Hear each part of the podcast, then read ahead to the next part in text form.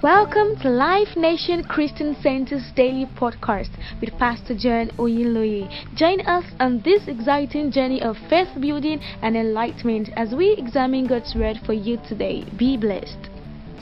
You're welcome to another episode of our daily podcast. Today I'll be telling you a story from the book of Mark, chapter 4, verse 35 to 41. Jesus Christ and his disciples were on a journey in a boat. And then the Bible says in verse 37 that there arose a great storm of wind, and the waves beat into the ship so that it was now full.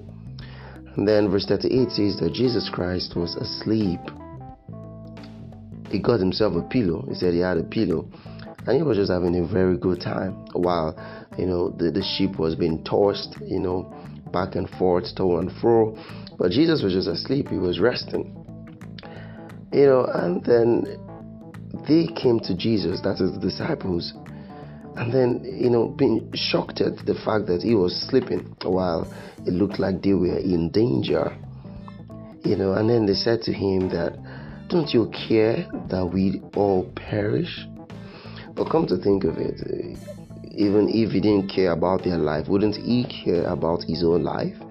So it means that it couldn't be that maybe he didn't care about them perishing because uh, you would also say he wouldn't care about his life. So he was also in the boat, but he was asleep, he was resting. And so verse 39 says that Jesus arose and rebuked the wind and said, Peace be still. The Bible says the wind ceased and there was a great calm. In fact, till date, it is recorded in history that um, the Sea of Galilee remains the most quiet sea because since the time Jesus Christ said, "Let you know there be peace, peace be still," the sea has become, you know, very peaceful. And when you get to verse 40, Jesus now turned to them and said, "Why are you so fearful? Why are you afraid?" Says, "How come you do not have faith?" In other words, Jesus was telling them that how could you think that you're going to sink with me in the boat? How could you think that you're going to perish when I am with you? Do you know what it means for God to be with you? You know, and guess what? Today, God is not in your boat. God is in your life. If you have received Christ, then God lives inside of you. Now, you might be going through stuff. You might be having an experience in a great storm right now. You might be going through financial difficulty, financial hardship. Life might be tough for you. You might seem like you're struggling. It might look like the waves want to pull you down. It might look like your life is tearing apart. But Lord, you know, want me to tell you today that God is in your ship. God is with you right there. God is with you, and so you cannot sink. God is with you, so your life cannot go down. But today, I want you to imitate what Jesus Christ did.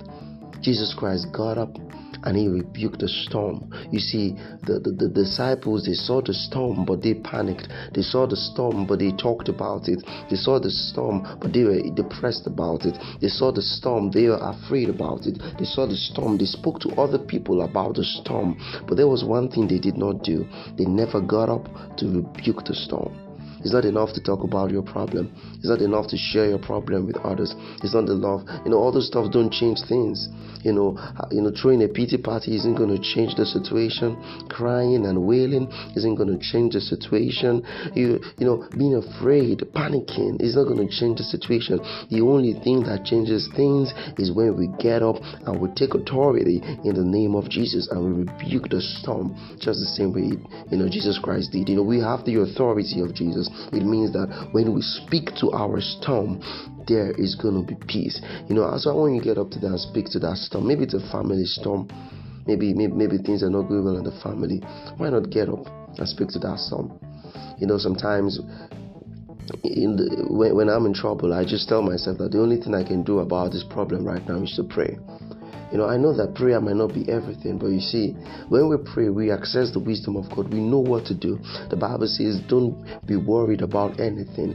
That's in Philippians 4. It says, But in everything by prayer and supplication, let your request be made known unto God. So rather than complaining, why not get up and start praying?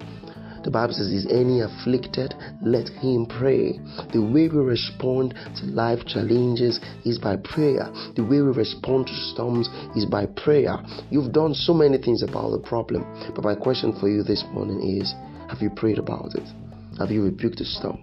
Get up right now and stop grumbling and speak to that storm and see the miracle power of Jesus. So I will see you tomorrow in another episode. Today, step out and have a victorious day. God bless you.